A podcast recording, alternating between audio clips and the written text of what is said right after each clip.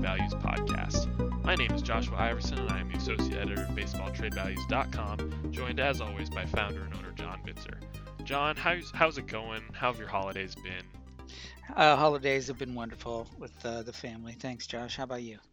Pretty good here as well. You know, doing what we can inside. Uh, just sticking in the immediate family, but you know, trying to trying to make it as uh, Christmassy as we can over here. Sounds good.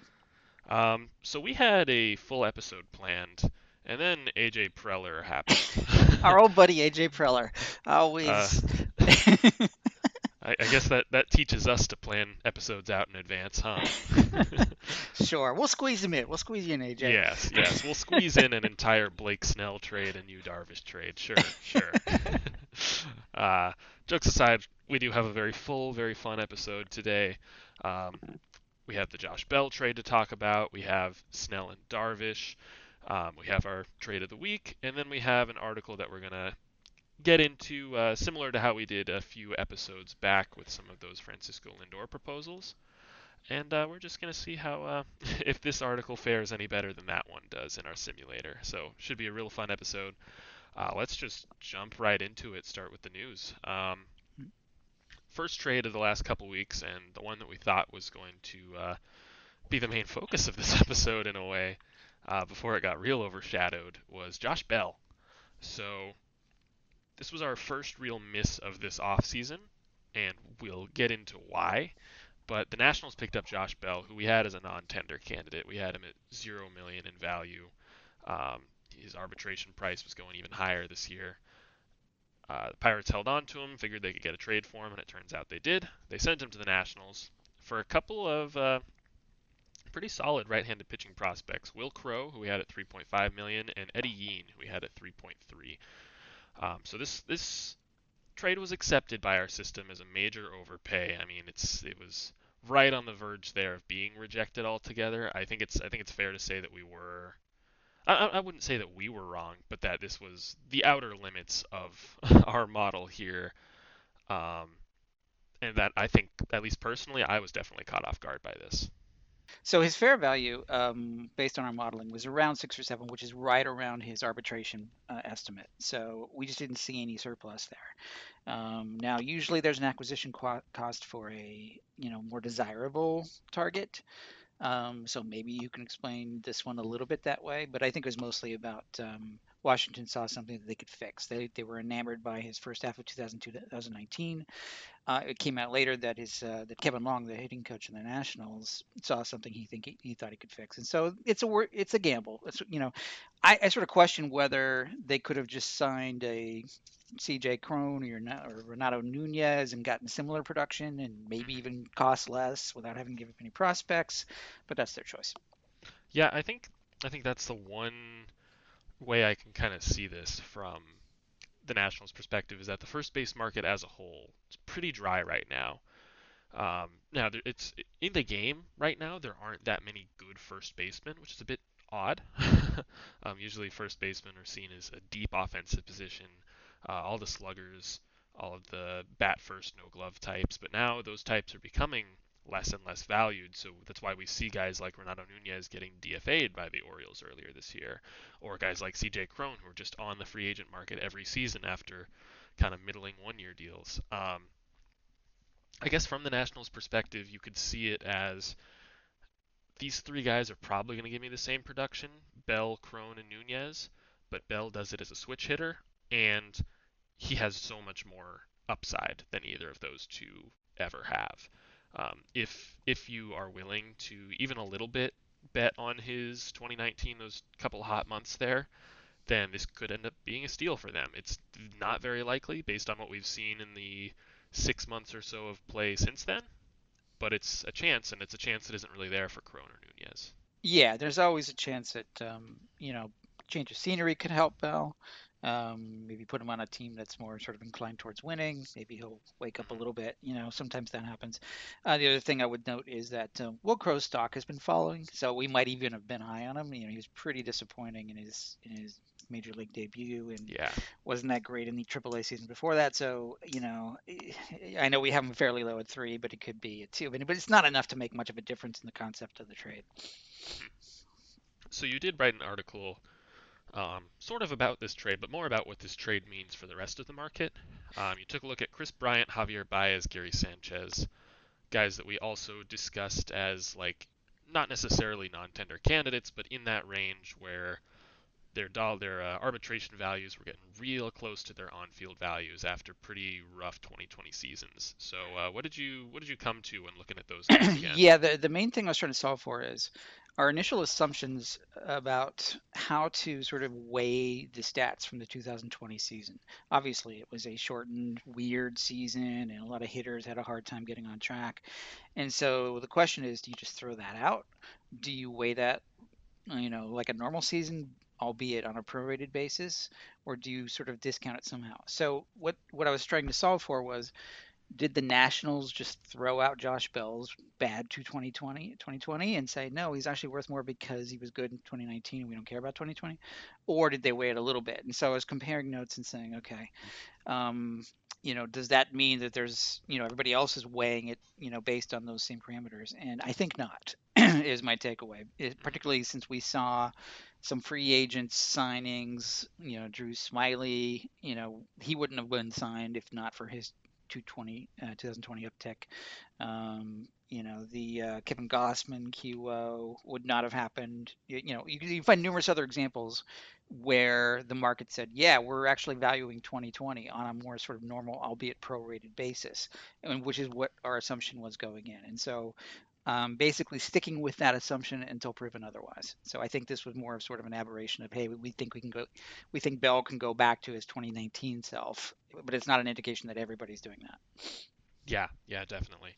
Um, one thing that I like that you did in this article for all three of those players, Bryant, Baez, and Sanchez, is you kind of took a step back, and I think this is something that a lot of people forget to do a lot of the time, and they just see, oh, there's Kris Bryant. If my team wants to get him, you know, it, it hurts for the Cubs to lose him. He's their star.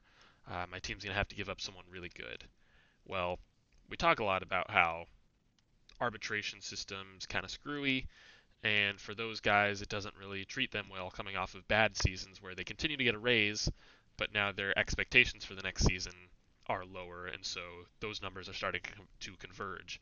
So what you did for all three of these guys is you took a step back. You you ended up at this number um, for their value, and then you said, hey, if they were a free agent, would they get this much on a one year deal?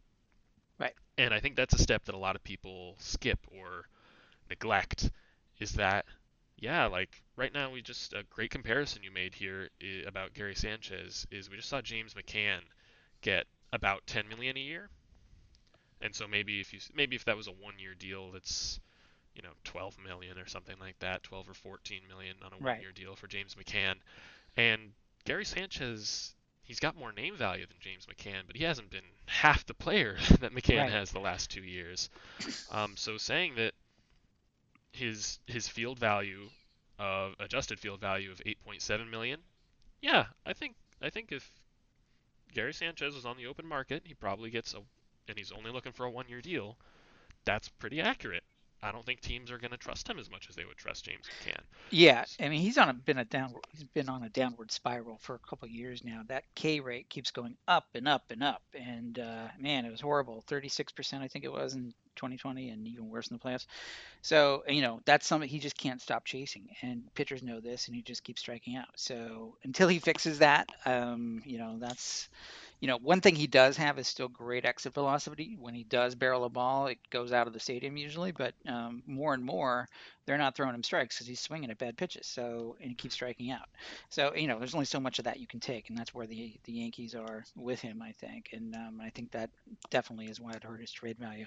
Um, but just to note to your larger point, um, you know, I think in general we do a sense check on that as well. Like if this were a free agent equivalent, you know, what would that mean? And I can cite other few examples as we go here, but um, but but that's always kind of a good sort of reality check. If you were a free agent, what would he get? you know, given these parameters. And so, yeah.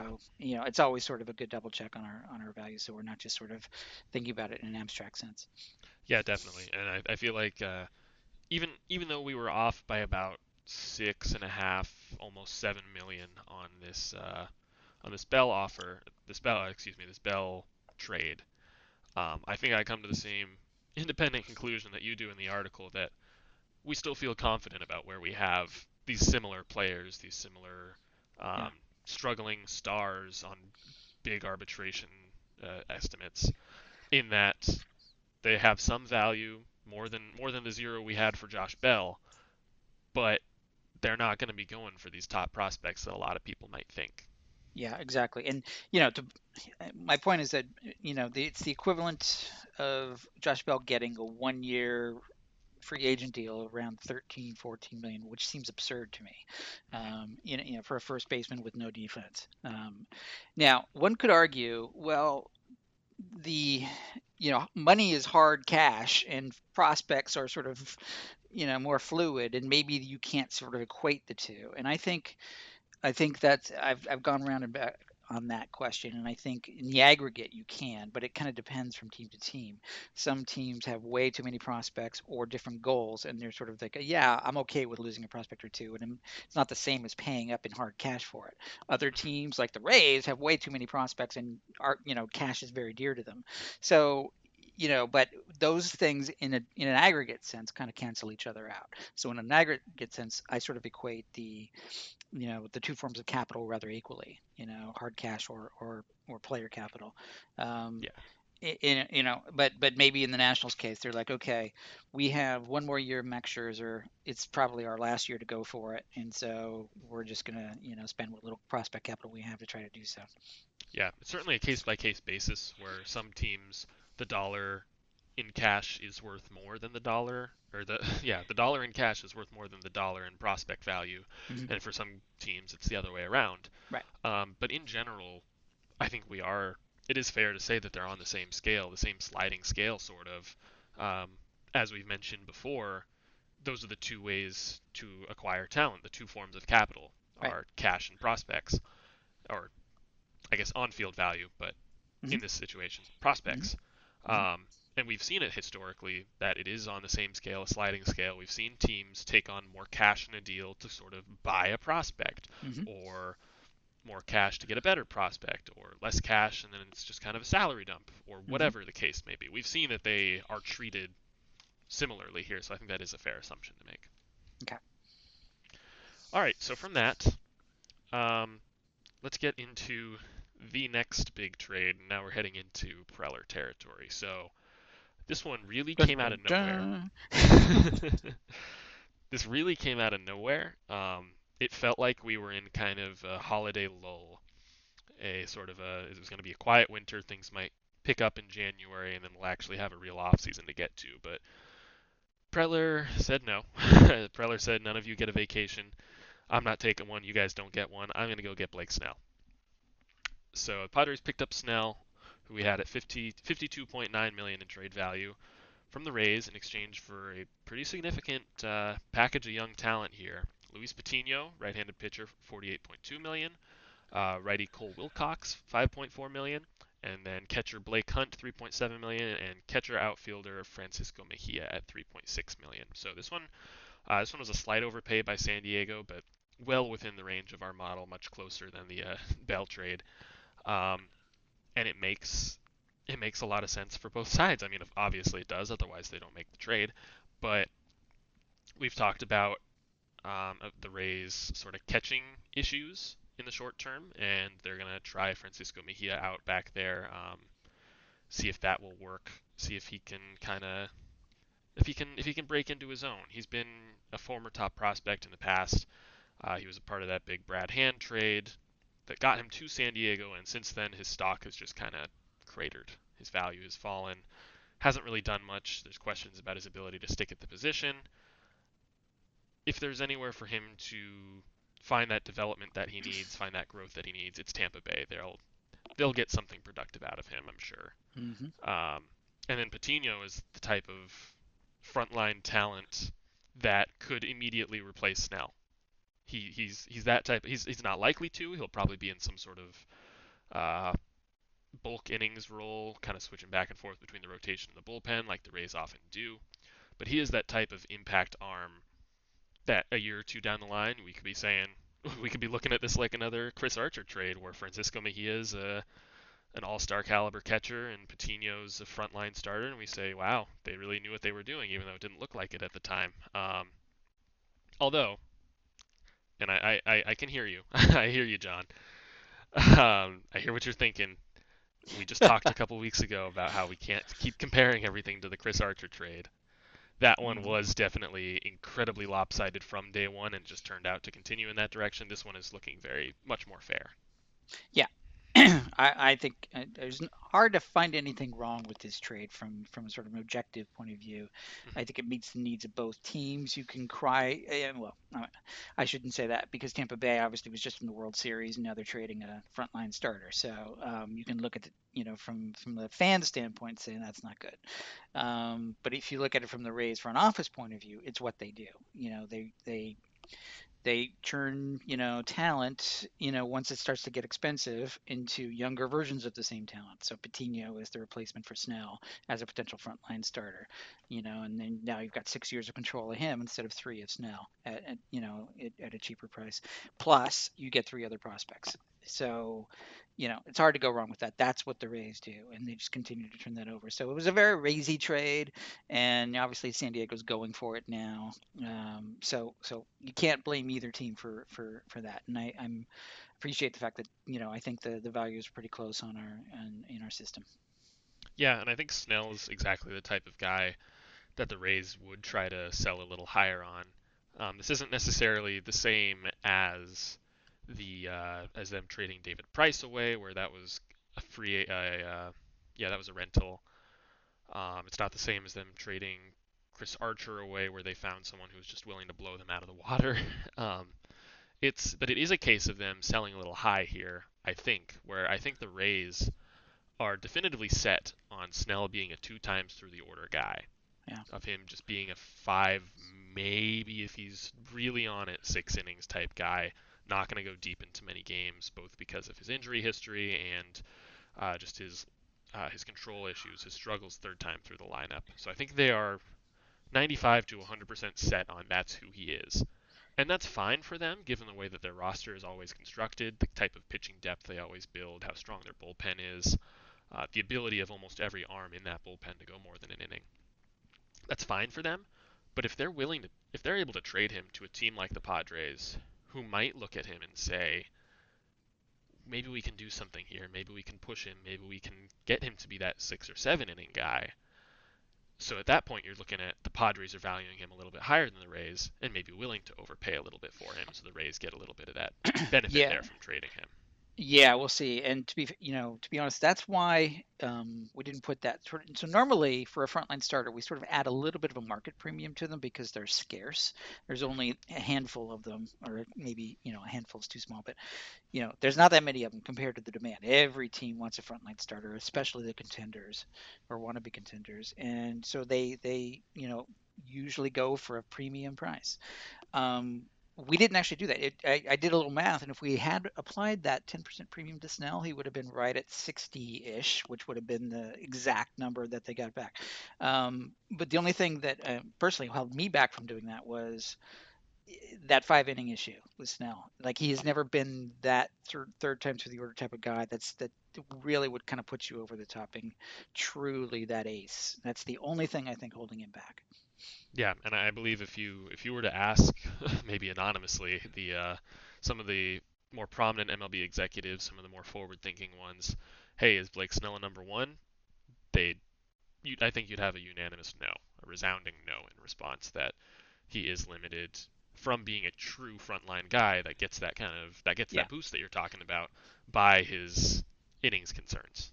Yeah, I mean, he's not Jacob DeGrom. He's not going to go out there Right. and you know you're getting really great performance for seven innings every single Yes. time, especially in the World Series. He's not that. Yes, exactly. So, um, and, and let's not let's not overlook Cole Wick, Wilcox or Blake Hunt here either. Uh, those are a couple of really solid prospects joining an insane Rays system. I mean, you can you can look at the Rays and complain about what they're doing, and, I think that's that's a very valid complaint as a fan. You you like to, especially when you see a guy like Snell wins the Cy Young, gets extended on a nice contract. You like to root for that guy. You want to wear the jersey. You want to feel like you're comfortable. Yeah, this guy's to be on my team for the next four or five years or whatever. Um, so I'm not faulting any any anger or frustration there from the Tampa Bay fan base, nor am I faulting any outside baseball fans, any uh, fans of other teams that are kind of uh, that don't don't like these kind of penny pinching moves that the Rays make because it, it kind of leads to an overall larger economic problem in baseball. I'm not I'm not discounting either of those opinions, but when you look at the Rays and you look at just the massive talent they have at every level of their system, this this team that just went to the World Series, that just took it to Game Six against one of the best teams we've ever seen in the Dodgers. Um, this team that was already on top of the league they also have the best farm system in baseball and the best it, prospect in baseball and incredible depth in that farm system. So they're absolutely. not going anywhere. And it's because of deals like this. Absolutely, and that's what they keep doing. And and um, actually, I was just crunching the numbers on the farm, sort of you know t- rating each system based on the value of their top 30 prospects they're now far away, far and away the number one. I mean, they were the number one, but now it's not even close because the Padres were a close second, and yes. now the Padres have slipped because they keep trading prospects. So um, the the Rays and the Rays keep adding to theirs with trades like this. So it's nuts. So, but yes. you know what they're going to have to do at some point is spend that prospect capital or graduate it. And part of the reasoning for the Snell trade was to make room for you know the next the next generation coming up. You got McClanahan coming, you got you know, maybe Honeywell. Um, you got Shane Baz coming. Um, Brendan McKay is coming back from injury. And so Josh Fleming was great for them. Yeah. Out of nowhere in the leagues last year. He's not at the level of those guys, but they're going to want to see what they have with him. Yeah. They, they just have a so many good arms there that are all either MLB ready or almost MLB ready that it's time to make some room. And now they even add one to that with Patino. Exactly. Now they got Patino, and although he's still young, they might want to give him a little more seasoning because he Mhm. was rushed up from I think high A, you know, because Yeah. of the weirdness of 2020. Um, so so he could probably use a little bit more seasoning, you know, to to truly be, you know, kind of mold him into a starter, which I think he will be. He's got the raw right stuff, uh, you know, raw stuff for that. Um, so so they got a lot of arms coming, so they needed to make room for that, and that's kind of their model is kind of next man up, next man up, and so you got to think forward. Okay, who else are they trading to kind of make make make that happen, you know, in the other as well? They've got got infield issues. They've got Brujan coming at second base. They've got, you know, like where are you going to be? Franco's coming, you know. So mm-hmm. there's some other trades I think they'll, they'll continue to make to keep doing that. Yeah, they're. I don't think they're done. Yeah. Even if they are done for this off season, expect a whole lot more next off season and the one after that. And they're they're just going to continuously have, and, and we'll get to this more a little bit later with them. They're just going to continuously have this roster churn, this 40 man churn. That's what they do. Um, yeah. Um, and then another thing to note real quick uh, as we transition into the next Padres trade, um, props to Preller. I, I, I won't say too much. I won't say, uh, wow, how did he do this? Great job, Preller, because I think uh, we would have expected it anyway. Um, but a lot of people are surprised that he was able to add Clevinger and Snell and the next one we're getting to, Darvish, and he only gave up one true blue chip prospect in Patino. I think a lot of mm-hmm. people were surprised by that. Mm-hmm. If you if you use our values, if you use our site, if you check out our model, you wouldn't have been as surprised by that. Um, you'd know that there were limiting factors for both um, Clevinger and Darvish, and to an extent for Snell, that made it such that Mackenzie Gore was never on the table. Like he was never going anywhere. Campusano yeah. was going to be hard to move. Um, yeah. Abrams wasn't going anywhere. Like th- those guys were already kind of off the table. Yeah. But still, he did well in in moving from more of his prospect depth and and a little bit of a logjam at the starting pitching level. Um, when yeah. it comes to Patino. Yeah, no, he, he traded, you know, the second tier for the most part yeah. in all of those trades, right? He, he just cleared out that sort of middle level right below those names you mentioned that are sort of in our model in the sort of, you know, tens to nines to eights to seven kind of category, and you just keep adding them up and throwing them out there. Mm. And that's what it, he had a lot of those, and he used that capital. Yeah, and that's another area in which uh, in which the Rays now take a step forward because, as I mentioned, they're not only top heavy with the best prospect in baseball in Wander Franco, they're also just insanely deep. And we just saw the Padres trade not only Patino, who has the big, you know, 48 million trade value, um, but also a lot of those middle tier guys and a lot of those younger international types that could blossom into more. Um, so now they have a little less. They, have also had a, a, historically deep system. Uh, Preller's great with international signings. Yeah. That's one of his strongest suits. Um, but they just took a little bit of a hit from that, whereas the Rays only added to theirs. So, all right, let's head into the next one. Uh, we talked about the Bell trade, how that was just on the very margins of accepted by our model. This one was rejected outright. So this is the Yu Darvish trade. Uh, the Padres added Yu Darvish, who we had at 20.1 million in trade value, and catcher Victor Caratini, we had at 5.5 million, in exchange for five players: righty Zach Davies, who we had at 0.5 million, uh, infielders Yeison Santana at 3.8 and Reginald Preciado at 3.6, and outfielders Ismael Mena and Owen Caissie at or Ismael Mena at 2.4 million and Owen Caissie at 2.1 million. So I we we explained this a little bit on Twitter um, of why exactly we missed here, and we think uh, we think the model is fine, and it was just you know a little bit of a little bit of things that we can't anticipate, a little bit of things that maybe we misread the market on. So uh, yeah, care to explain that? Yeah, sure. So our model said that um, uh, is worth 71 against a 59 uh, salary that he still owed, so it gives him a surplus value of 12. If you add up those prospects, what you know, that's pretty close. Um, so I don't think it's the model. It's sometimes we have to read the market and adjust afterward. As I was saying earlier, typically a frontline starter gets a premium, and we usually assume that's around 10%. So that's what we did here, and sometimes even skew it a little bit higher in his range, and that's what we did here as well. So we thought that um, you know, Darvish coming off a fantastic year, second in Cy Young, amazing season, and even good, you know, before that as well in 2019. We know he has some spotty track record before that, but but for the most part, he's a frontline starter at this point. He's in a groove. We also know he's 34, and these are the seasons 34, 35, 36 where you start to see some decline, so we factored that in. But nonetheless, we thought, okay, a frontline starter, he's going to command a premium. Most of the questions we got was, why isn't he higher? Why isn't he higher? Before this trade happened, like they, everyone thought he should have been much higher than that. And I said, well, again, using that sort of device of comparing it to a free agent market, if he were a free agent coming off a a year where he was second in Cy Young, what would he get? Uh, if you use that sort of number 20 and you, and you add that to the um, money he's owed, you know, 59, you get a estimate of a free con- free agent contract of around 379, which is about 26, 27 million AAV, which seemed about right. Other people said no, it should be like a, at least in the 30s based on what he's saying, and I thought no, that's too high for a 34 year old. So so we use that kind of as a, as a test to kind of just sort of as a sense check. So what surprised me here is is how low he went. Um, and and I think it was a salary dump. I think that the industry, and then you know, as, as, it turns out, we're in good company. The entire industry knows they didn't get much for him. The entire industry knows it was a salary dump. We know the Cubs are cutting payroll. We know Theo Epstein left because he said, oh, "That's the writing on the wall. Have Jed handle it," and um, and that's what Jed's doing.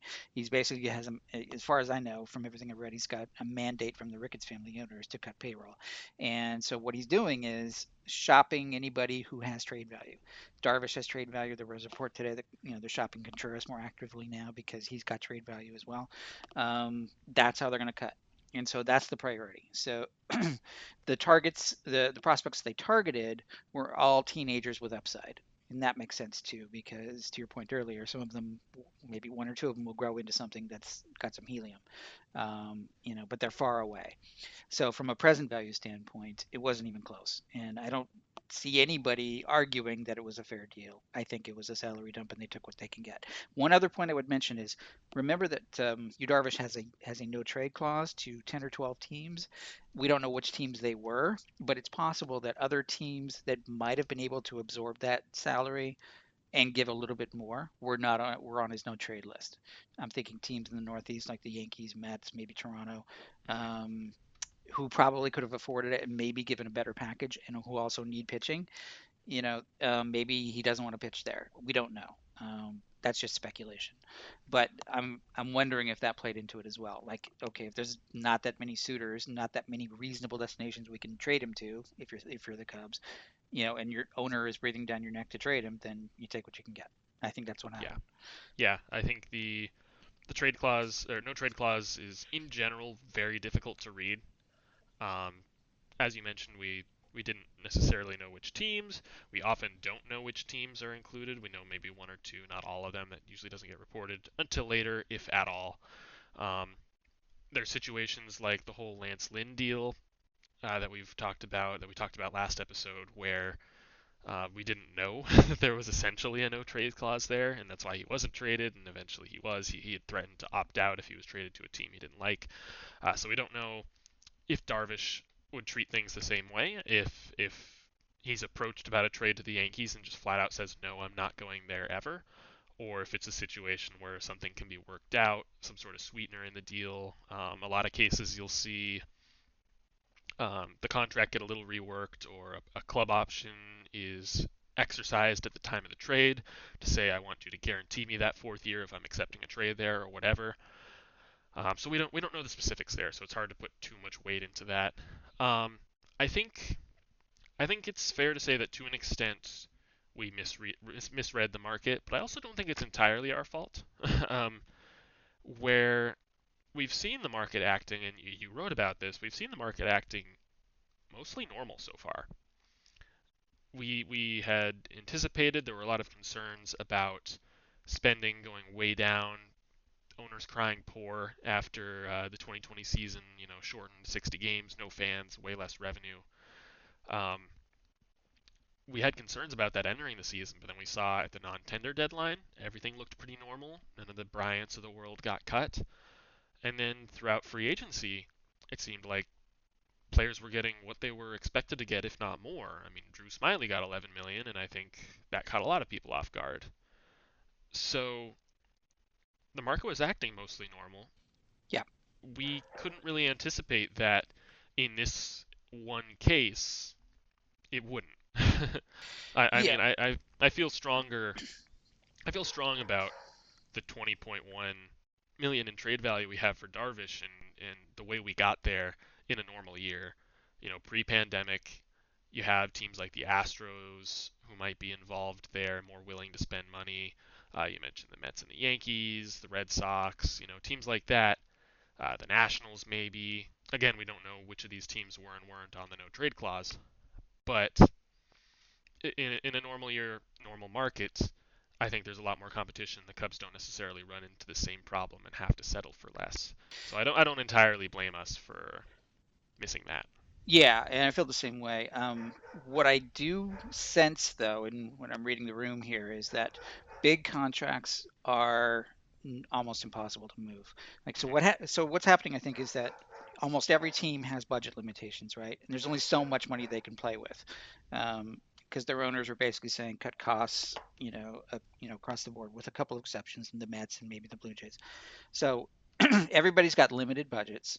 So they're spreading it around a little bit. So even you can look at the Mets and being very disciplined and saying, well, they're not going to sign Realmuto, they're signing McCann instead of paying 25 for 25 million for Realmuto, they're paying 10 million for McCann. So even they're being disciplined about it. So anything that's over, say, 20 is really hard, and it, it calls into question the market for big name free agents like Realmuto or Bauer. Like maybe they're not going to get what they want because teams don't have that much to put into one player. They're spreading it around. So anybody in the trade market who's making over 20 million is got the same problem, right? Because they're you know a lot of teams are trying to off- offload those guys, and nobody wants to take on that much for one player because they only have so much money and they want to spread it around. So in, in that light, you can see a signing of a, a Drew Smyly or a James McCann make perfect sense because they're going to cost less, and so they're the surer bet, and I can spread my money elsewhere.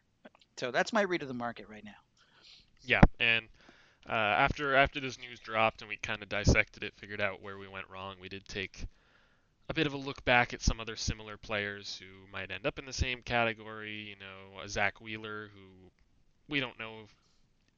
we don't know the validity of the rumors that he was being shopped around. We don't know how that changes since they brought in Dombrowski. Um, but he would be a similar case where he's got solid on-field value, but a significant contract as well. Um, so maybe he gets he has a similarly limited market to Darvish if they even ended up deciding to trade him. Um, and then Francisco Lindor, who it is a one-year deal, so that that changes the calculus a little bit. Um, but he's also pretty pricey, so maybe his his market is limited as well. Yeah, uh, so we downgraded him just a touch from like 36 to 32, and I think that's Mm-hmm. about right, um, given the market conditions, um, and also the fact that he doesn't have that many suitors, you know, to be Yeah. honest. Um, so, you know, I wouldn't be surprised by an underpay there, but but I think that's that's about right there. Um, you know, but we already have a lot of this is sort of baked into the market. hmm We already had like Nolan Arenado at minus 43, and people were you know, raising their eyebrows at us. But now I feel very comfortable with that. And our model actually says, you know, it should be even lower than that, but I'm Yeah. holding to that 43. And so, um, because I think there are sort of extenuating circumstances there, but he's going to be really impossible to move unless he, you know, they take a Cano who's also worth like minus 40 back. Um, and I think some of that may be, you know, in discussion right now. If, if not Arenado, then other sort of, you know, uh, underwater contracts. People are trying to say, okay, I'll shop. I, this guy has, uh, you know, a lot of money left over for two years, but maybe if we swap him for a guy who's underwater but for one year, uh, the Rays, I'm sure, are shopping Kiermaier, who we have at minus 9.7. That's not that bad. He's still a hmm reasonably productive player, but he's owed 26 million dollars and he's a below average bat. And who knows how long his, his center field defense will hold up. So I'm not sure how many takers are there for him at that price point. So I think they may have trouble moving him. Um, I think you know there are other sort of cases where you don't you don't want to necessarily assume um, everybody's in the same boat because we know the Cubs are cost cutting, but we've seen enough in the reports of the market being you know really slow. Um, the Kolten Wongs and the Brad Hands also sort of earlier on to know that everybody's being very tight. So I think the the safe assumption is anybody making a lot of money, you know, is suspect to a haircut. Yeah. I going back to what I said earlier, I think this could be a case where the dollar in prospect value does not equal the dollar in dollar value um, for the Cubs. So desperate to move that money, uh, uh, this is pure speculation, but maybe they had better offers on the table, either from the Padres or from other clubs, um, that just required them to eat more of Darvish's contract, and maybe they said, no, we'd rather dump the majority of the contract, take an even lesser return than we still think they would have deserved, but a lesser return in prospects than eat half the contract because we just really need to get out from under this money. Yeah. Um, again, pure speculation, but it, it seems to line up with kind of what they've been saying. Yeah, exactly. And and it's interesting. I thought um, that um, you know AJ Preller threw Zach Davies in the deal, who's estimated to make a little over 10 million in arbitration in his, in his third year of arbitration. He's a good pitcher, not a great pitcher, but you know he's he's about in market value he's worth about 10 million i'd say. So that's why people wondered why we were low on that. Well that's why because there's not much surplus there. He's about a 10 million pitcher making 10 million money. So Yeah, um, but the reason he was there was to offset some of the salary they were taking on for for darvish. And so the cubs when you do the math you know they um, also you know um, Caratini was make is due to make about 1.6, so they offloaded you know, nine or 10 or 11, not 22, because um, they're kicking in a few more as well. We don't know how much, but um, hmm so, but they're going to save money, you know. But to me, I guess that was enough to kind of split the difference so they get some prospect capital back instead of just dumping the whole thing um, and not getting like taking on a Davies. So, you know, it was interesting. that kind of split the difference there. hmm yeah. All right, so let's move on. Unless you have anything more to add, we'll move on to this last trade. hmm All right, this one just broke today. Much smaller than either of those two, but uh, it was actually necessary to make one of them official. uh, so it was a three-team deal between the Phillies, Dodgers, and Rays. Uh, the Phillies picked up lefty reliever Jose Alvarado from the Rays, who we had at 1.6 million. Uh, the Dodgers picked up lefty Garrett Cleavinger, who we had at 0.1 million from the Phillies. And the Dodgers or the Rays picked up first baseman Dillon Paulson, who we initially didn't have in the system, but upon adding him, had him at 0.7 million, and a player to be named later, both from the Dodgers. So very obvious here. Yeah. We've talked about this multiple times before. The Rays 40 man crunch. So they come out as a bit of the losers in this trade, but they clear the spot on the roster. They needed two spots on the 40 man after they traded Snell for Mejia and Patino. Both needed to be added. Uh, one of them takes Snell's spot. The other one they needed a spot for, so they send Alvarado out. Um, he had a pretty down 2020. He had some shoulder issues, but I, I guarantee you this: looking at the Phillies bullpen, looking at what they did that last year, he is an upgrade no matter what over at least someone in that bullpen. Yeah, Uh, I, he he could pitch with his right arm and still be an upgrade. yeah, it was that bad. Yeah, I mean, you know, the health is the big issue with him. You know, shoulder problems are always kind of scary for pitchers, and he, you know, obviously had a bad 2020 and was kind of spotty before that, but he was great in 2018 and, and before that as well. Um, so ho- they're hoping they can get back to that. I mean, but look, if you look at the numbers, it's a very small trade. This is zeros and ones here, so it's Mhm. not a big deal. Um, and to your point, it's it's Tampa Bay clearing the roster spot. Uh, kudos to our uh, Tampa Bay Rays users on the site who sort of predicted this because they know the Rays and how they operate, and they they thought this might happen. So that's that. And the Rays are getting back, you know, a minor, very minor sort of prospect as we had to add into the system is a very sort of low number, and then a PTBNL or cash as well, just to kind of make it closer. So this one fits our model very well, um, and I think it's understandable all the way around. the one part of this trade that I don't necessarily understand is the Dodgers end of it. They, it, I, if I'm reading into this right and looking at this trade correctly, they preferred Garrett Cleavinger over Jose Alvarado, right? Because both players that the Rays acquired in this deal came from the Dodgers. So if the Dodgers would have rather gotten Alvarado, they could have theoretically just done Paulson and the player to be named later for Alvarado straight up, leave the Phillies out out of the deal entirely. Yeah. I don't know if I understand that. I mean, they're the Dodgers. I'll trust that they know what they're doing here. Yeah, Um, There- there was a sub- sorry, there Go was a subsequent report that uh, that um, Cleavinger was coached by, I think, in college by someone on the Dodgers development uh, staff that they know him well, and Okay. he already just debuted in the majors, and so he may be like a depth arm that they have confidence they can do something with and work with him, um, and and actually you know be productive at the major league level, um, whereas you know and is healthy as opposed to Alvarado who may not be healthy. I, I think that may be the the motivation there. Yeah, obviously more more team control coming with Cleavinger. Um, zero track record essentially. Like he mentioned, he's been in the majors. That was just a, quick appearance with the Phillies Yeah. last year. Um, pretty middling minor league numbers, and he's relief pitcher only. Um, Yeah. maybe there's something they see. Maybe it's something money wise where they this is kind of their 40th man on the 40 man roster anyway, so they don't want to uh, tie any money to that spot that like they would have to with Alvarado in arbitration, something along those lines. I don't know. It it's, it strikes me as a bit strange at first glance, but uh, you know the Dodgers they they know more about relievers than I do. Yeah, I I- didn't, think, I- I didn't think Jake McGee had anything left in the tank. They, yeah. they did it, so Yeah, I mean, I'm not going to sweat it because you know it, it, it. I don't think it's going to matter much in terms of the Yeah. valuations, which is what our concern is. But uh, you know, they have their reasons and they have a connection there, so you know, Yeah. maybe they can see something they can work with there. All right, and then one last little nugget of news: uh, Joe Musgrove, Pittsburgh Pirates right-hander, um, centerpiece of the Gerrit Cole trade. He's drawing increased trade interest. Um, this isn't too much of a surprise. We've actually been talking about Musgrove for about a year now. Yep. I would say. Yep. Um, we think he's underrated, uh, at least publicly, and he could be the next big shoe to drop on the starting pitching market. He's the most he's the most obvious trade piece left on that market now that Darvish and Snell have both been picked up.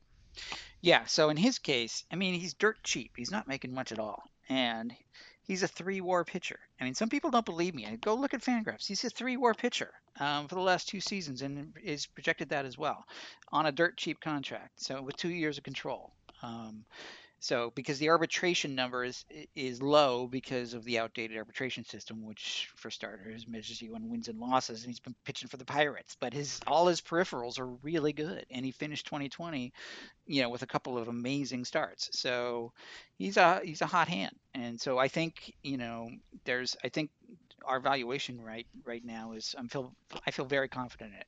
You know, that's going to take prospect capital. They'll, they'll be looking for something you know, fairly serious for him. You know, we've got him in the 30s, so it'll be, you know, a decent pro- a prospect package. Probably like a, you know, a, at least um, a 50 rated prospect as a lead, you know, perhaps another one or two. Uh, but the Patrick, uh, excuse me, the Pirates are looking to build continuously on their, you know, their farm, and it's already getting better, but they're uh, they're looking for even more. So I see this one as a no-brainer. Whoever takes him, I mean, could be the Yankees, could be the Blue Jays, anybody with a need for starting pitching and some capital to work with on the prospect side. Uh, I can see it happening. Keep an eye on the Angels there too. I yeah, think. Yeah, absolutely. I know we've yeah. had a lot of uh, trade proposals on our site with the with him going to the Angels. I think that makes a lot of sense. Although the Angels don't have as much prospect capital to work with. I mean, the big question there is Pretty top heavy. Yeah. yeah. exactly. Are they going to move Marsh? They're probably they wouldn't move Adell for for right. Musgrove, but Marsh maybe that's a pretty even swap. We've had some one to one proposals on that, or maybe they sort of go to the next tier down and, and mix a couple of them together. Uh, we'll see. Yeah, but potentially a better fit there than a Bauer type because they're unless unless they're willing to blow past the luxury tax. Uh, at this point, it looks like Bauer will put them well over that, whereas Musgrove, as you mentioned, dirt cheap. Yeah. Um. Okay. Oh, I, I did want to add that uh, if you're a Pirates fan, and at least personally to me, I think if they do move Musgrove now, that's the first sign of confidence I've had in the Pittsburgh Pirates in years. they waited too long on Bell. They've waited too long on Adam Frazier. You could argue they even waited too long on Starling Marte, though that trade was yeah. pretty solid. Yeah. Um, but this is the time to move Musgrove. You don't need to wait for him to blow out his elbow next year because it's the Pirates. You know what would happen. um, just, just get him out of there, get your prospects, and uh, get into this rebuild because it's going to be the end's not really in sight in Pittsburgh. It's going to be a few more years. So no, I, you know, and it. and you know it's a different GM than the previous. You know, it's mm. it's Ben Cherington now. He's been there a year. He's gotten his feet wet. He's he's he's you know he, he has a strategy clearly. You know yeah. to uh, to build up the farm. You know, it's a complete rebuild. It'll take a while, but he's he's on it. So he'll make the move. Yeah, I do also want to mention uh, one last Preller move. The Padres signed Ha-Seong Kim, Korean shortstop, uh, four-year, $25 million contract. Um, he's not going to play shortstop. If you, if you didn't remember, the Padres have one of those. He's kind of good. His name's Fernando, Fernando Tatis Jr. He was once traded for James Shields. Never forget that. Uh, but yeah, Kim's not going to be playing shortstop. They're going to figure out something between him and Jake Cronenworth, where one plays second base, one plays left field. Uh, they're going to sort that out, but they like the player enough in Kim to make that commitment to him without uh, necessarily having a position open for him right away. Yeah, to me, this was perhaps the most surprising move of all. Like, you know, what you need him too, and and and you have the money to sign him. Um, okay. Yeah.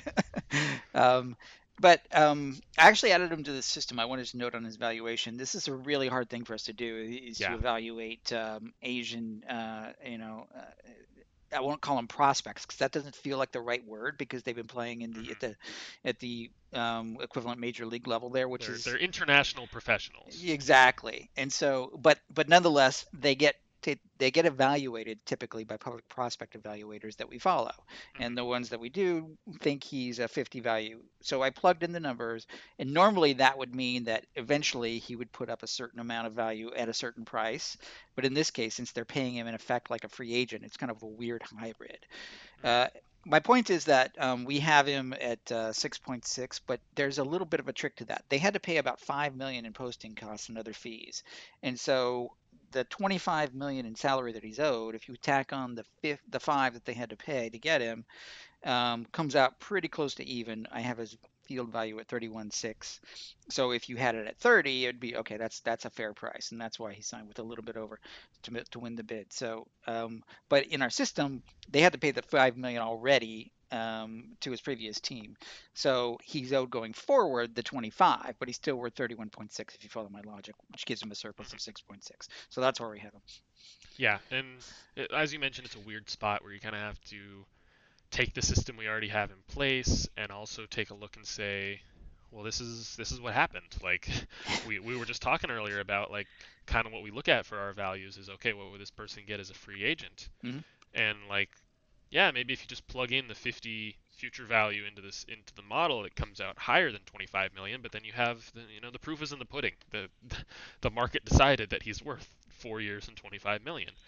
So I, I think that goes into a little bit what some prospect evaluator, evaluators have been including with their values, which is uh, risk level, Yep. where uh, certain certain 50s are a little bit more desirable than other 50s. Well, and, Um, and and and certain prospect evaluators already sort of bake in that Yeah, into the final yeah. number, like Eric Longenhagen at Fangraphs said. Okay, so if it could be that um, a 50 is you know a 21 year old in a high A with super high upside, but the risk sort of offsets that. Yeah, Uh, or it could be it's a guy like you know that's at the AAA level who's solid, higher floor. Maybe he's not quite as high as ceiling, but you know you're gonna he's, he's a two WAR player. That's a 50 Yeah. as well. He's got them Yeah. both sort of because those things cancel each other out. yeah. And Kim is more of the former, although he is Yeah. 25. He is going to be, he is expected to be MLB ready right away. Right. Um, it's just so much more uncertainty with him coming from Korea. With uh, that league tends to have inflated offensive stats. Mhm. The average fastball velocity is much lower Mm-hmm. overseas than it is in, in the United States. Um, or I suppose in America we have we have a Canadian team that played in Buffalo.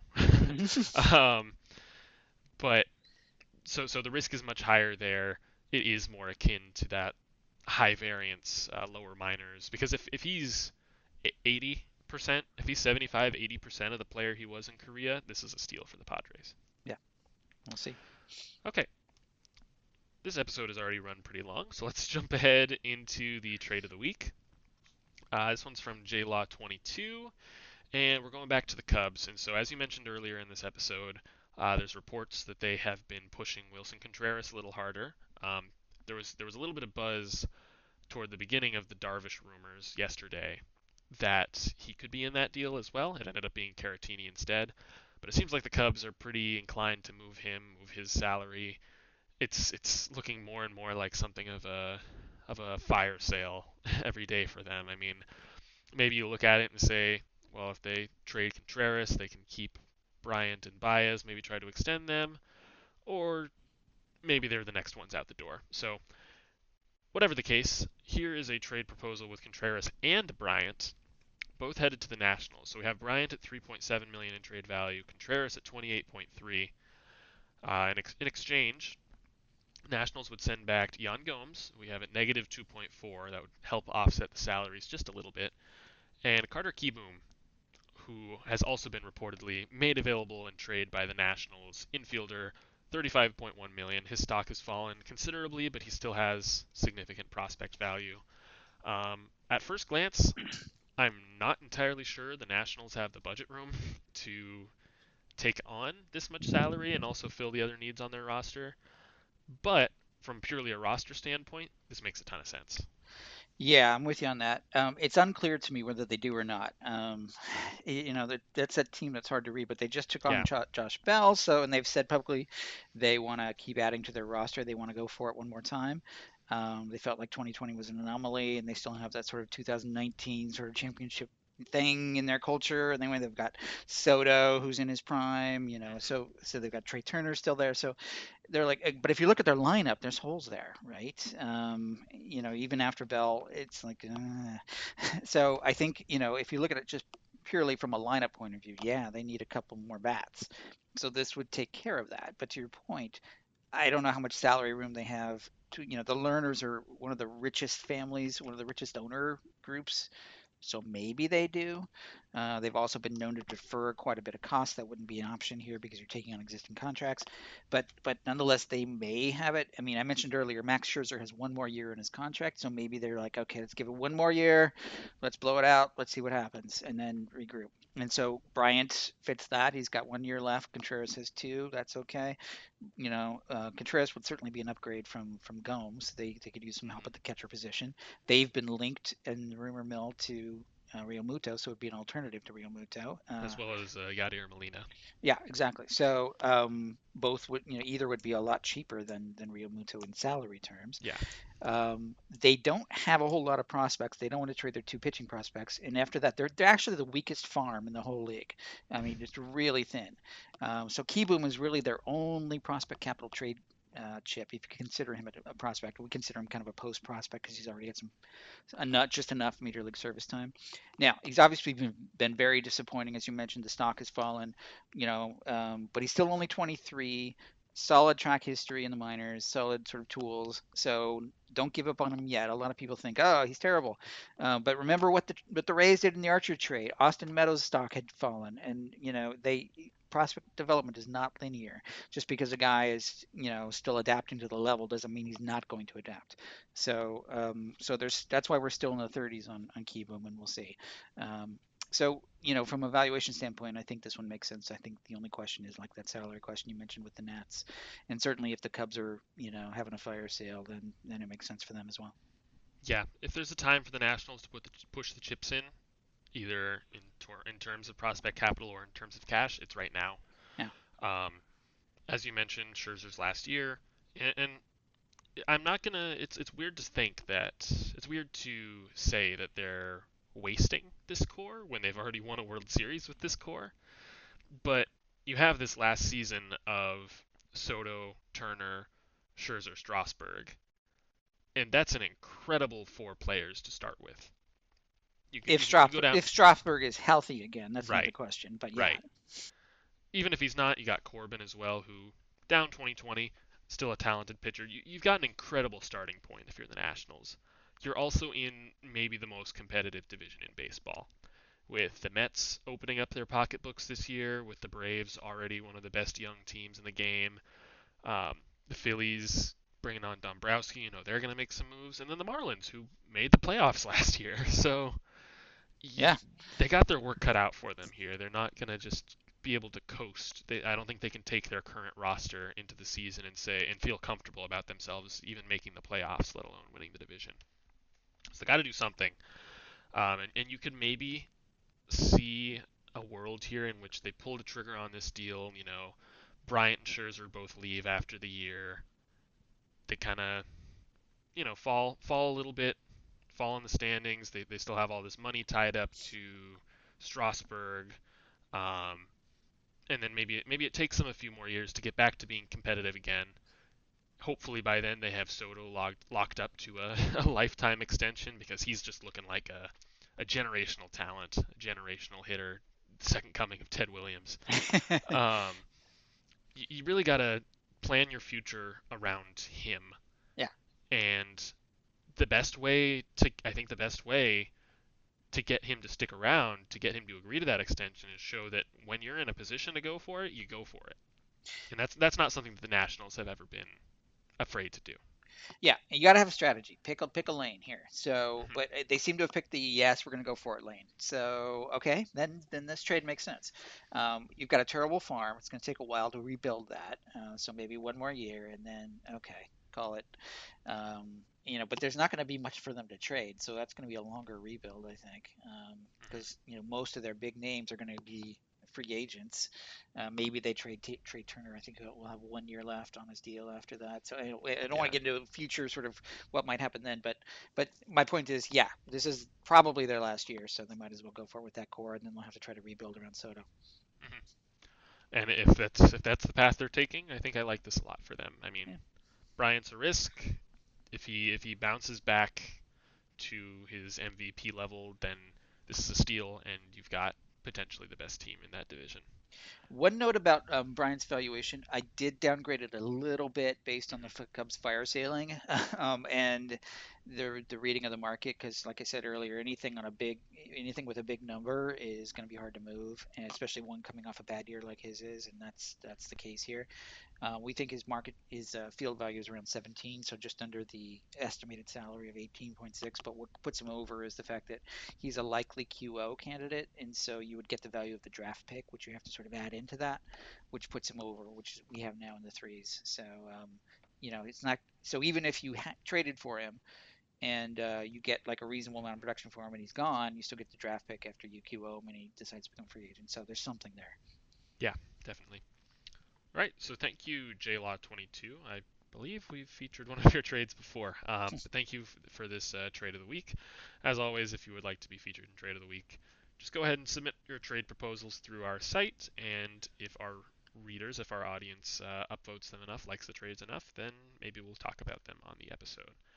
So, now after an hour, we get to the feature topic of the episode.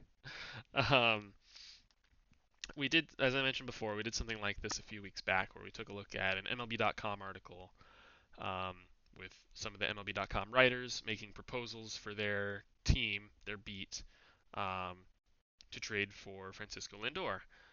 And a lot of them were hilariously bad. So, now we're bringing it to Bleacher Report. And and nothing nothing on Bleacher Report. I think they do a very good job of covering a very wide range of sports with very consistent coverage. But from the past, I've historically noticed that their trade proposals are even farther off than an MLB.com writers might be. So this might get a little little wacky. Okay, so yeah, and you know, look, every this time of year, hot stove season, all sorts of publications are doing these types of articles. And no offense to anybody, they're probably not, you know, looking at it the way we're looking at it. Um, so they're just looking at fit, which is fine. So now we'll look at it from a value standpoint. Right, right. Um, so this article is by Martin Finn. Um, how much of uh, how much of the, do you have these all pulled up in the simulator Uh, I do not. or the values in front of you? I don't. I'm winging it. Okay, sweet. I have them pulled up so we can play this a little bit like last time. First, great. Um, let me just run through these real quick and make sure I'm not saying anything wrong. So, so there's 10 trades here, and they're all pretty big name, you know, the superstar mega deal type trades, except for you know the last last couple get a little weird. Um, but of these 10 trades, how many are accepted by our model? Uh, two. Huh? You overestimate. Oh, actually, no. You are correct. You are correct. Two. Okay. There are two, and they are both minor overpays. Okay. so, All right. and, and one of them, one of them's real close to the edge there. Okay. so let's let's just get into this. Um, let's start with the first one here. Uh, Blue Jays Indians. So this one is a Lindor proposal. Uh, the Blue Jays would get Lindor, who we have at 32.8, and Triston McKenzie, who's kind of a breakout star for them this year, for the Indians this year, um, who we have at 21.1 million. In exchange, the Blue Jays are sending back all of their good young players. it's Lourdes Gurriel Jr., outfielder, 26.3, Simeon Woods Richardson, right-handed pitcher, 24.5, and one of their top prospects, Jordan Groshans, shortstop, 40.1. It probably would have been closer if they had just stopped before they got to Groshans, right? Yes, yes, it would have been almost perfect. yeah, that's the that's the one that blew it out. It that's the like that's the type of thing we see a lot with these types of proposals where it's like, okay, you got there, but then they're just so they see the name value, they see Francisco Lindor, and they just say, we need another top prospect here. Yeah, no, especially in this market, I don't think that's going to fly. And also, I don't think that the Indians would ever trade uh, McKenzie because, you know, they're cost conscious and he's got six Yeah. years of control and he's good. hmm Now, now I'd say Gurriel Lindor is a fantastic starting point here. Yeah, and it's, a that we've popular trade. Rumored. Yeah, exactly. That's and a maybe that- you you find a way to get Woods Richardson in there with a different second piece on the Indian side. Yeah, but he's a lot of he- helium. I'm not sure the, the Blue Jays would even include him, so nor Yeah. I'm not even sure they would need to. Yeah. So, uh, okay, let's play this game. Now, this time, don't tell me the values and let's see how far off we are. Okay, okay. Uh, so I'll just tell you the player names. Yeah. All right. Uh, second one, the Twins acquiring Sonny Gray, starting pitcher from the Reds, in exchange for second baseman Luis Arraez, right-handed pitcher Jhoan Duran, and first baseman Brent Rooker. Yeah, no. That's an overpay. so, you know, Gray, you know, is is we have at 35. Arraez, I think, is in the 40s because he's got so much. He's a good, great contact hitter and so much. You know, he's cheap and under control for a long time. So that alone, right there, is an overpay. You don't need Duran or Rooker, and you know those guys, you know, have some value as well, but that puts it way over. Yeah. Uh, do you do you care to take a guess of how over? Eh, 20, Almost exactly 30. 30. 29.9. So we have Gray at 35.9, Arraez at 43.4, Duran all the way up at 17.9. Yeah. So he's had, he's got some. I, I remember he's had some helium heading into Yeah. 2020. um, and Rooker, who had a decent little MLB debut in 2020 at 4.5. Yeah. Yeah. So, I mean, So, again, on the surface here, Gray's a good fit for the Twins, and the Reds have been rumored to be moving him. But Yeah. not for this. this yeah, no, happening. I don't think they're giving up Arraez. So Duran, I could see with a couple more pieces. Yes, agreed. All right, let's continue going in this direction. Um, this one is one we've discussed before, and it's it's the closest to reality in one way, but also not. so, um, it's hard to gauge entirely. It's a Nolan Arenado trade, Mets Rockies, Arenado Cano swap. So the Mets are getting Arenado, Rockies get Cano. They're also getting third baseman J.D. Davis and left-handed pitcher Thomas Szapucki. And the caveat here is that the writer said the Mets get Arenado and cash. Does not specify how much cash. Yeah, that's the, okay. That's the important part. That's the important part because it's such a big function of this deal here. But he's close, actually. I will give him credit He for is, this. yeah. Um, because you know we got Arenado minus 43, Cano I think minus 40. Um, you know you throw in Davis and Szapucki, and now Rockies are getting too much of the better deal here. So it just depends on how much cash you throw the Mets. Um, yeah, that Yeah. Can't the really way we have it else. now, the way we have it now would have to be about 25 mil. Yeah. Um, Which is, you know, okay, six years, so four million a year ish. Yeah, okay. yeah, But but I we're I we're guessing for him.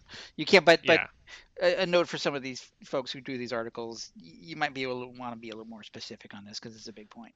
Alternatively, by being vague, he, he kind of saves himself here because if Yeah. he if he went hard and said, oh, they'll they're only going to throw in 10 million, then we get to say, no, you're wrong. Nah, and now we yeah. just get to say, well, we don't know if you're right or wrong. So Yeah, no, it a little- especially up for interpretation. exactly no, especially in this market. Like I said, you know, big contracts are hard to move. That one is really tricky to move. So you got to be specific. So I will, I'll give you a hint here on this next one, and tell you that nominally, just on pure pure dollars, not not uh, percentage overpay or anything or underpay, uh, but just nominally, this is the worst trade of the bunch. this Oh boy. Um, so this one is Luis Castillo, headed to the Padres, starting pitcher from the Reds. In exchange, the Reds get Luis Campusano, catcher, uh, lefty Adrian Morejon, and lefty Ryan Weathers. yeah, you're in the 50s there, and Castillo I think is like 114. So you're off by about 60. You're way off. Sorry. Correct. Yeah, 62, 62. Yeah. Exactly 62. So we got Castillo at 114.8. We've seen a lot of just hilarious underpay proposals for him around Twitter and other sites. Um, teams don't, uh, people, fans, and writers, they don't seem to understand just how valuable it is to have three years of a young ace, incredibly cheap through arbitration, and virtually zero blemishes on Yeah. his profile.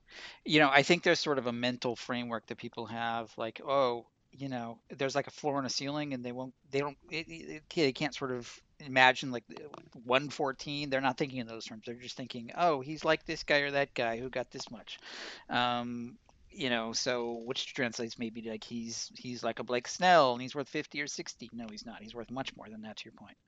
It, it kind of reminds me of you see sometimes these comments from people that just don't really know, they don't really get it. And they say like they see a rumor that their team is interested in Luis Castillo and they, they'll say like uh, someone someone will uh, will put a proposal down and they'll respond like four prospects? No, that's too much. Right. And it's like they don't they don't have an idea of that not every prospect is Yeah. same in the Right. same way that not they don't have the idea that not every starting pitcher every ace caliber pitcher is the same there's so much more that goes into it that it's not as simple as oh we'll pull the trigger on three prospects but not on four it's like As if they're all the matters same. who those guys are and so there like you say Right. there is this kind of framework here of if my team wants an ace and people are saying Luis Castillo is an ace then they got to give up one of their better prospects but not their best because my team would never trade their best prospects yeah. Right. and then a couple mid- middling guys that they can afford to lose, and that's exactly what this is. And Yeah. it, it does not even get halfway there. No. Sorry.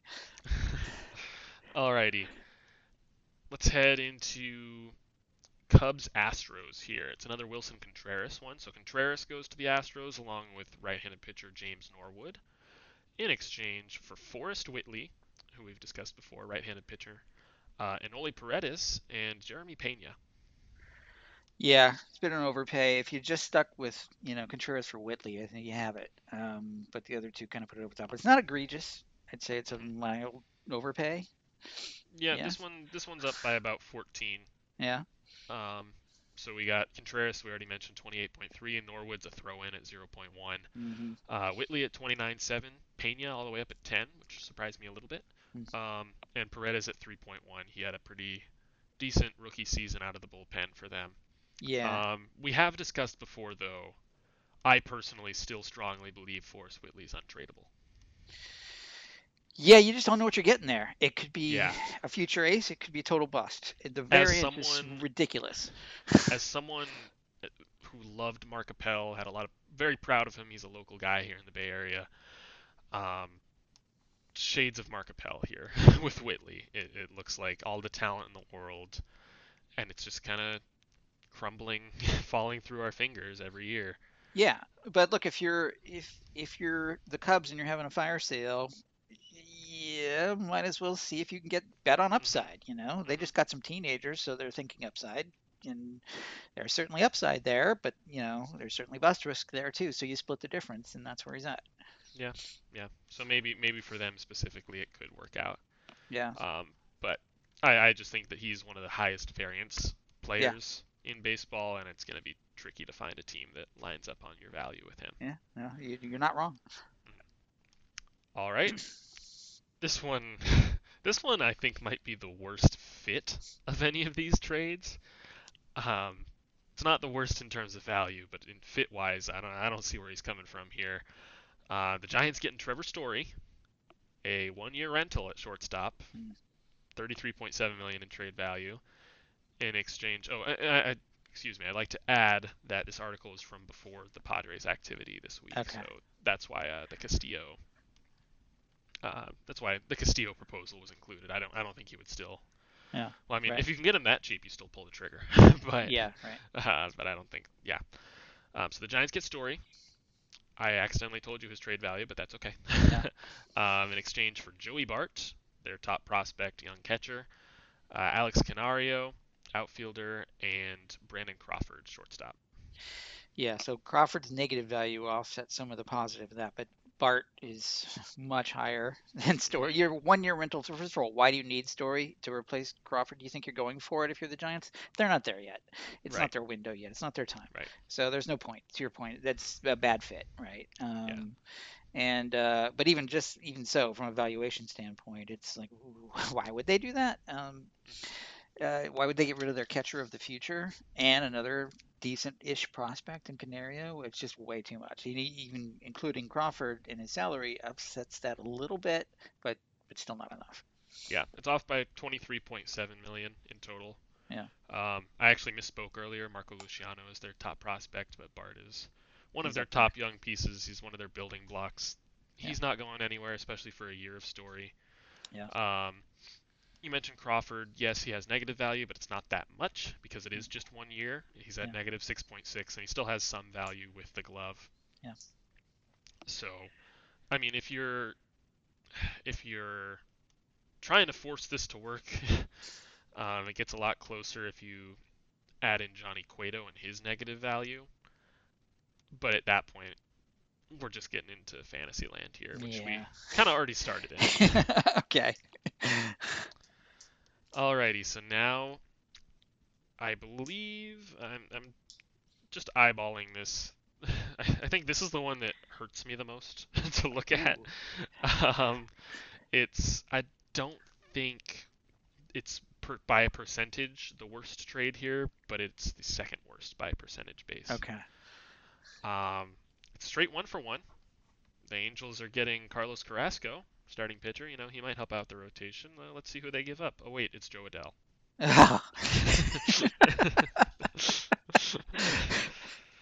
Yikes. All right. Well, we talked about Jo Adell. Like, yeah, he's still one of the top ten prospects in baseball. I know he was rushed and didn't look good, and the Angels know this too. But he's 21. Come on, people. He's worth a lot still. Um, you know, and so the future is very bright for Adell. We not downgraded him from you know 70 or 80 down to 50 because of the rough start he had. But uh, to my earlier point, prospect development is not linear, and he's got some he's got some adjustment to do. They'll give him some more seasoning in AAA. He'll find it. I think he's you know um, he's got some stuff to work on, but I think there's still a lot of potential there. But uh, for one year of Correa, I'm sorry, did you say Correa? Uh, Carrasco. Carrasco. I'm sorry, Correa. Even worse. One year. Yeah, exactly. no, I mean, okay. So a lot of people ask us about why is our evaluation on Carrasco so low. We have him at 8.8. Uh, so obviously, 8 versus 50. To your point, that is a huge gap. Um, Carrasco's making some decent money, um, and uh, as we saw with the Darvish trade, it's hard to move older. He's 34 uh, older pitchers making money. Not he's not making as much as Darvish, but he's making some, and it's going to be hard to move. Um, but look, a 34 year old who just battled uh, cancer and still he missed half a season with it, uh, with leukemia. Great guy, great story, great uh, connection with the Indians and their fan base. That's um, it's a great story, but I don't see a whole lot of surplus there. Using the same sort of um, you know method that we sort of cross check for a 34 year old you know we've really only he's got two years in an option. I don't think a 36 year old option according to our model would be picked up. So what that means is you're looking at two years. And um, let me just double check our my math here. Um, if he's getting uh, let's see. Yeah he's um, owed 27 million which is includes the um, i think 12 each so that's 24 for two years, plus a three million dollar buyout in his age 36 yeah. season. Um, so it's 27 total, but you're only getting two years. Um, so if you sort of think about it, what's two years? What, what would he get in the free agent market as a as a uh, as a 34 year old?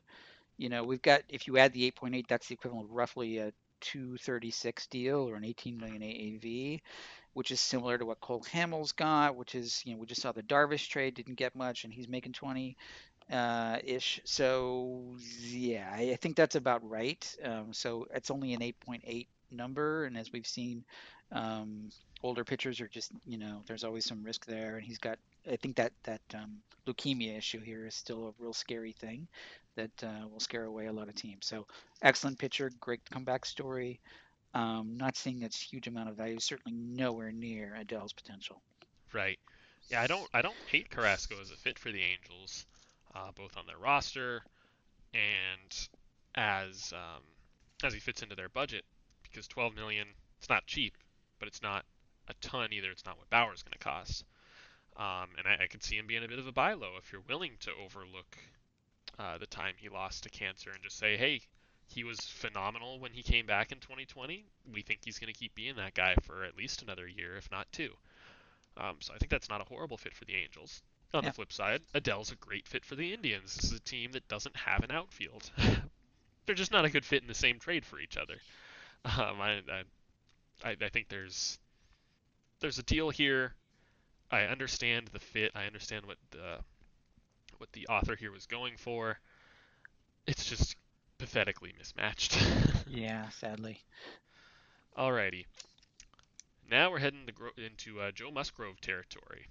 So he would go to the Blue Jays in exchange for Alejandro Kirk, catcher, uh, really, really fun-looking dude, and outfielder Dasan Brown. Yeah, it's not enough. uh, so there's this perception that Musgrove is sort of a back end starter who's not worth all that much. I keep seeing it in the media, and yeah, as I said earlier, he's worth a lot more than you think.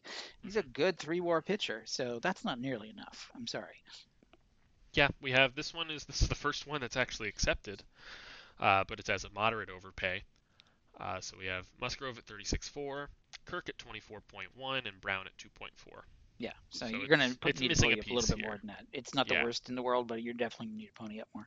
Exactly. I mean, Kirk is Kirk is fun. He's yeah. an he's an interesting prospect beyond just hey, he looks funny. But yeah, you definitely need more here. If if this is the Pirates' best trade chip, they they need more here. Yeah. All right. Now this is the worst trade on a percentage basis, I believe. Um, the Athletics acquire Sam Braymer, or excuse me, Ben Braymer, left-handed pitcher, in exchange for Mark Canha, outfielder. Okay. This is to the Na- excuse me, this is to the Nationals. Yeah, no. Um, so you know, okay. So we have Canha at 15. Braymer is under one or something. So it's not even in the zip. It's not even the same galaxy. Yes. Yes. Um, and I'm not saying that that Canha is worth so much. It's just that th- th- this is two different worlds here. You know, he's a very productive, uh, you know, center played center field great. You know, played had a great year at the plate. Has had a couple of good years at the plate now. Really productive hitter. Can play first base. Really an asset.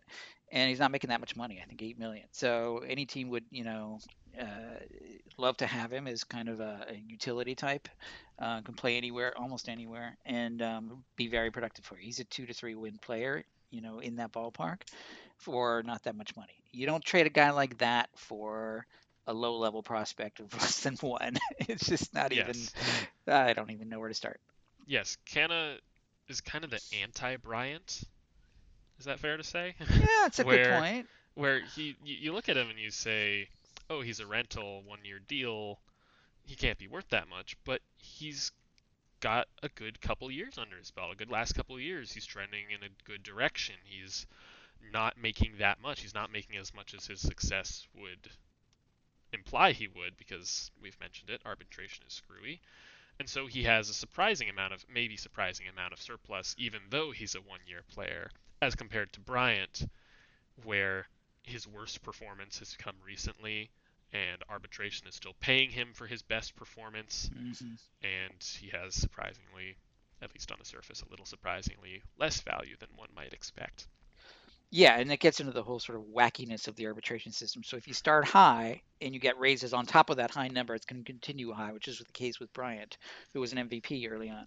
Um, Canha, who was a Rule Five guy, who kind of like is a you know working class Joe. for the most part. Yeah, and, and he's just sort of broke you know a great sort of you know work hard, you know paid his dues kind of guy. So he was making nothing in arbitration, and now you get the value as he's peaking. So that's that's exactly what a GM would want.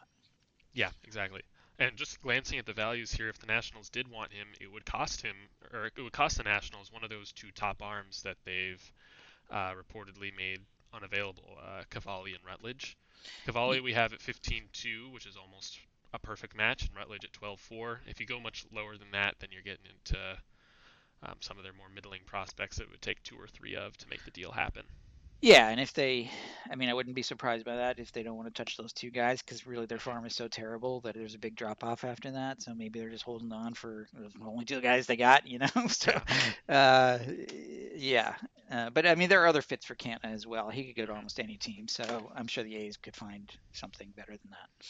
Yeah, there's reports that the A's are penny pinching more so than usual this offseason, that they might not even make an offer to Marcus Semien as to not offend him.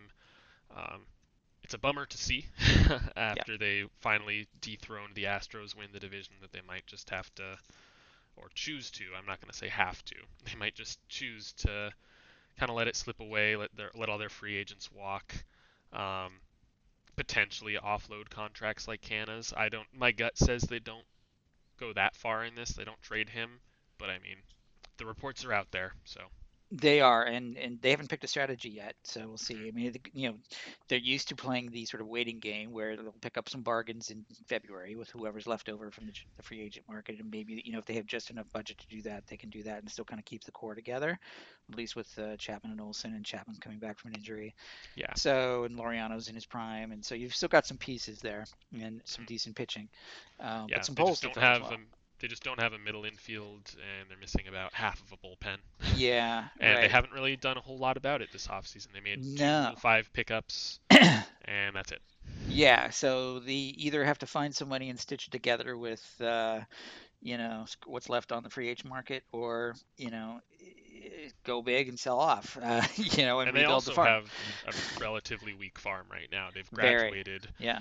Um, they graduated Luzardo, who was their top prospect. Sean Murphy, who's looking like one of the best Yeah. catchers in baseball. He's turning into, and I, I believe AJ Puk is still prospect eligible. He's um, still- his stock has fallen considerably due to his injuries. He injuries and looking more and more like a, a reliever. Yeah, it's similar to the uh, Brusdar Graterol situation about a Right. year ago, I think. Um, but um, yeah, and then there's a, there's a drop after uh, drop off after Puk even so. So that is I was like saying earlier that the um, I was computing the top 30 values of every farm and they're 29, so only ahead of the Nationals actually. Yeah. um, so there's there's a rebuild coming. It's just a question of is it this year?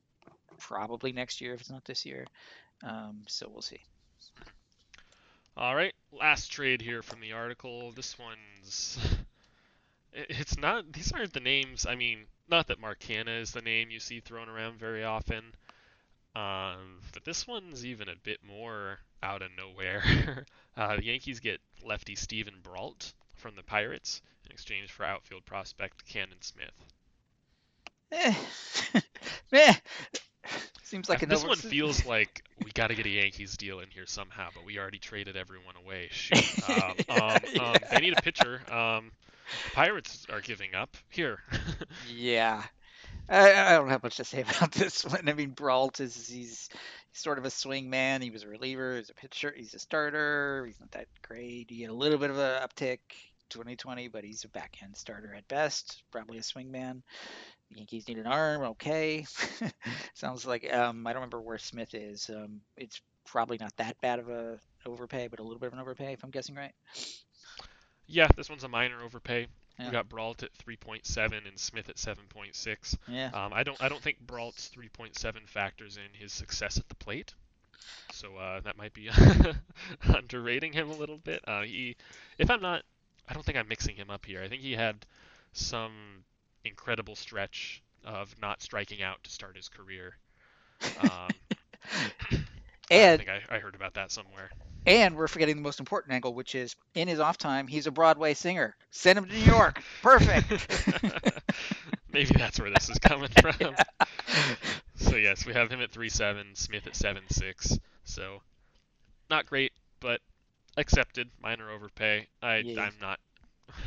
In a way, this might be the most realistic trade on the list, just in that it's it's kind of nobody for nobody, yeah. and those are a lot more common Yeah. than here's my star player for your top prospect and then some. Right. But yeah, so there's that. Okay, well that was fun. Um, and you know, to be fair, you know, we don't expect journalists to crunch the numbers. and That's Right. our job, right? So we just have a little fun with this and show the difference. And one of the reasons we we exist is to kind of fill that gap, and that's kind of our mission is to Right. see if we can help educate people and fans in particular about what these values might actually look like. Mhm. And it's something of a case study to say, yeah, things like this are part of why we exist. Yeah, right. All right. Um, this has been a very full, very fun episode. You can thank AJ Preller for that. I think this is probably where we'll leave it off today. We have a couple more, uh, a couple more ideas that we'll save for the next episode uh, when we hopefully have some more time to get to them. Um, of course, who knows? Next week, I'm sure Dave Dombrowski's going to trade Bryce Harper and pick up Juan Soto or something goofy just to. And he- he'll do it the night before we record, so look go. forward to that. Um, but uh, anyways, that'll that'll do it for this week. Uh, thank you all so much for listening, and thank you for a really strong year um, as we as we head into 2021 here. We know 2020 wasn't great for anyone, um, but we feel very happy with the way that we have grown, that Baseball Trade Values has grown, with the growth we've experienced on social media and with uh, uh, page views, audience. Love to love to have that. Love to have you all on board. Um, and we're looking forward to growing even further in 2021. Uh, so if you guys have any comments or questions, feel free to shoot us an email at baseballtradevalues at gmail.com or find us on Twitter at baseballvalues. We'll be back in a couple weeks to break down more off-season news and updates, potentially get to a couple more of those things that we have in store. Um, so stay tuned for those, stay safe, and enjoy the off-season. Thanks, John. Thanks, Josh.